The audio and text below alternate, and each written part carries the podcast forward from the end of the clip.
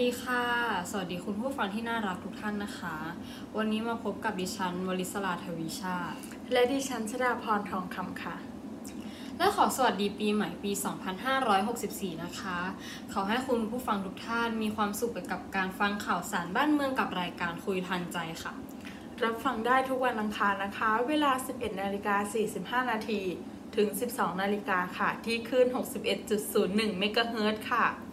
และจัดหนักจัดเต็มกับทุกข่าวสารที่คัดกรองมาอย่างดีเพื่อประชาชนทุกคนนะคะ และประเด็นที่เรากำลังจะพูดถึงนี้ ผ่านมาสดๆร้อนๆ เมื่อเขาดาวที่ผ่านมาค่ะ มาพูดถึงประเด็นที่กำลังเป็นที่น่าสนใจอยู่ในช่วงเวลานี้นะคะ ในคืนเขาดาวค่ะ ทุกคนคงกำลังจะสนุกสนานในการนับถอยหลังเพื่อให้ถึงวันปีใหม่อย่างสุขสันต์นะคะ แต่ที่จังหวัดบุรีรัมย์มีเรื่องน่าสลดใจค่ะสพเมืองบุรีรัมย์ได้รับแจ้งเหตุ ว่ามีคนแทงกันอาการสาหัส เหตุเกิดที่ใต้ถุนบ้านหลังหนึ่งค่ะ เป็นเรื่องของสามีภรรยานะคะ ตอนแรกก็ดื่มอยู่ด้วยกันทั้งสามีภรรยาและเพื่อนๆนะคะ แต่เพื่อนของภรรยาเนี่ยชวนภรรยาไปต่อที่ร้านสถานบันเทิงนะคะในเมืองค่ะ แล้วสามีเนี่ยไม่ให้ไปค่ะ เกิดมีทะเลาะกันปากเสียงนิดหน่อยนะคะ จนสามีเริ่มไม่ไหวแล้ว เริ่มจะมีการลงไม้ลงมือค่ะ ภรรยาเนี่ยเริ่มก่อนเลยเดินเข้ามาตบหน้าสามีนะคะ และเอาขวดเบียร์ฟาดเข้าที่ศีรษะหนึ่งทีค่ะ ซึ่งอาการของสามีเนี่ยอยู่ทั้งในแบบมึนเมาและโมโหด้วยนะคะ จึงหยิบมีดปลายแหลมที่พกติดตัวมานะคะ แทงเข้าที่หน้าอกด้านซ้ายของภรรยาค่ะ ทะลุถึงหัวใจเลยนะคะ ภรรยาเนี่ยก็ล้มลงจมกองเลือดต่อหน้าเพื่อนๆในวงเล่าเลยค่ะ แต่ที่น่าเศร้าไปกว่านั้นนะคะ ภรรยากำลังตั้งครรภ์ได้ 2 เดือนค่ะ แต่แม่ของภรรยานั้นได้ให้สัมภาษณ์ว่าทำใจไม่ได้ เพราะทั้งสองนั้นรักกันมากและอยู่ด้วยกันมา 2 ปีแล้ว แล้วก็มาทราบข่าวว่า ลูกสาวถูกแทงจนเสียชีวิตนะคะ รู้สึกเสียใจมาก เพราะว่าผู้ก่อเหตุนั้นเป็นสามีของลูกสาว ถึง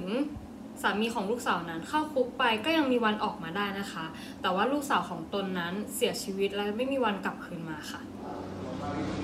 ให้ลูกเกิดชาติหนามาเป็นลูกแม่อีกครั้งหนึ่งแม่เสียใจมาก ไอ้คนตายตายไปแล้ว ไม่มีวันกลับ ไอ้คนติดคุกมีวันกลับมาเจอพ่อแม่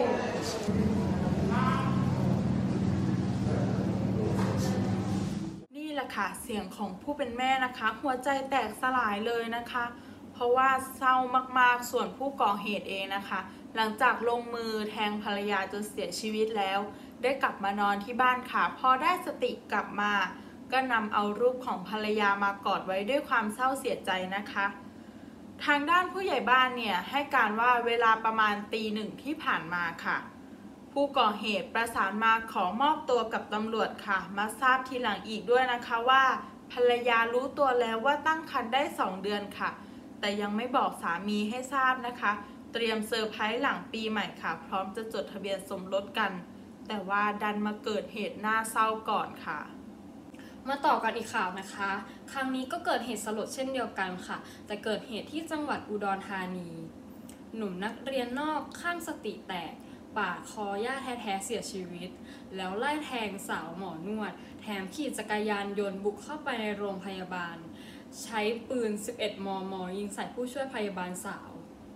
ในวันที่ 2 มกราคม 2564 นะคะ สพเมืองอุดรธานีได้รับแจ้งเหตุว่า มีการก่อเหตุคนร้ายเป็นชายวัยรุ่น ใช้อาวุธมีดแทงและปาดคอนางอนงอายุ 66 ปี ซึ่งเป็นญาติแท้ๆของคนร้ายค่ะ สียชีวิตอยู่ภายในห้องนอนประมาณ 4 ชั่วโมงแล้วนะคะ ภายในบ้านเลขที่ 44 ทับ 10 ซอยบ้านโนนหนึ่งชุมชนโนนวัฒนาตำบลหมากแข้งเขตเทศบาลนครอุดรธานีค่ะ ซึ่งตรวจสอบตามร่างกายพบถูกแทง 10-15 แห่งนะคะ และถูกปาดหลอดลมจนเสียชีวิตนอนจมกองเลือดค่ะ ซึ่งผู้ก่อเหตุเองไม่ใช่ใครอื่นเลยค่ะ คือหลานชายแท้ๆของผู้ตาย ทราบชื่อภายหลังคือนายกิติพัฒน์อายุ 22 ปี เป็นหนุ่มนักเรียนนอกที่กลับมาเยี่ยมบ้านเกิดเมื่อ 3 เดือนที่ผ่านมา ซึ่งภายหลังจากก่อเหตุปาดคอย่าแท้ๆของตนเองแล้วนะคะ ได้นำอาวุธปืนขนาด 11 มม พร้อมกระสุนอีก 50 นัดของนายขจรศักดิ์อายุ 73 ปี ซึ่งเป็นปู่แท้ๆของตนนะคะ ได้เก็บปืนไว้ภายในบ้าน หลังจากก่อเหตุปาดคอย่าแล้ว ได้ขี่จักรยานยนต์ฮอนด้าสกูปปี้สีฟ้าออกไปก่อเหตุ ใช้มีดพับไล่แทงหมอนวดอายุ 24 ปี เป็นหมอนวดแผนโบราณ ภายในร้านนวดแผนโบราณ มีชื่อเสียงแห่งหนึ่งย่านชุมชนโนนพิบูลห่างจากบ้านก่อเหตุประมาณ 400 เมตร ก่อเหตุโดยใช้อาวุธมีดไล่แทงหมอนวด โดนเข้าไปที่หลังสี่แห่ง และพยายามปาดคอจนได้รับบาดเจ็บสาหัส โดยผู้บาดเจ็บวิ่งออกจากร้านนวดไป ขอความช่วยเหลือจากพลเมืองดี หน้าร้านสะดวกซื้อ ยังไม่พอค่ะท่านผู้ชม คนร้ายยังขี่รถจักรยานยนต์บุกเข้าไปในโรงพยาบาลวัฒนานะคะ ห่างจากร้านนวดประมาณ 500 เมตรค่ะก่อเหตุโดยใช้อาวุธปืนยิงเข้าที่แขนด้านขวาของผู้ช่วยพยาบาลสาวค่ะ อายุ 24 ปี ขณะที่นั่งตรวจคัดกรองตามมาตรการการป้องกันการแพร่ระบาด ของเชื้อไวรัสโควิด -19 นะคะ บริเวณประตูทางเข้าห้องฉุกเฉินค่ะ และได้เข้ารักษาตัวที่โรงพยาบาลวัฒนา หลังก่อเหตุนะคะ เจ้าหน้าที่รักษาความปลอดภัยได้เข้าควบคุมค่ะ พร้อมของกลางเพื่อที่จะให้ตำรวจควบคุมตัวไปสอบสวนค่ะเขาขี่รถเข้ามาแล้วก็ชักออกมายิงนะครับนัดหนึ่งแล้วผมก็ยืนใกล้ๆผมก็เลยชาร์จเลยครับ แล้วก็ปั๊มกันประมาณหนึ่งแล้วก็มี พี่คนมาช่วยอีกคนหนึ่งวิ่งมาช่วยครับ กอดกอดปั้มกันอยู่เลยใช่ไหมครับผมยิงไปแล้วใช่ไหมยิงแล้วนัดหนึ่งแล้วก็เข้าไปชาร์จแล้วก็ปั๊มกันอยู่แล้วเราคิดอะไรอยู่ตอนนั้นไม่ไม่กลัวเหรอเพราะว่าเขาถืออาวุธปืนอยู่ตอนนั้นคิดว่าคิดแค่ว่าไม่ให้เขายิงเพิ่มครับเบื้องต้นทราบว่าให้การยังสับสนนะคะ เนื่องจากคนร้ายมีอาการทางประสาท แต่จับใจความได้ว่าสาเหตุที่ก่อเหตุนั้น มีเหตุมาจากมีคนแฮ็ก Facebook และเครียดไม่สามารถกลับไปเรียนต่อที่เมืองนอกได้ นอกจากนี้ยังพบหลักฐานชิ้นสำคัญนะคะ คือยาระงับประสาทจำนวนมากภายในห้องนอนของผู้ร้าย อย่างไรก็ตามนะคะ ในเบื้องต้นตำรวจได้แจ้งข้อหาฆ่าผู้อื่นโดยเจตนา และพกอาวุธปืนกับอาวุธมีดในที่สาธารณะ โดยไม่มีเหตุอันควรทำร้ายผู้อื่นจนได้รับบาดเจ็บและดำเนินคดีต่อไปค่ะ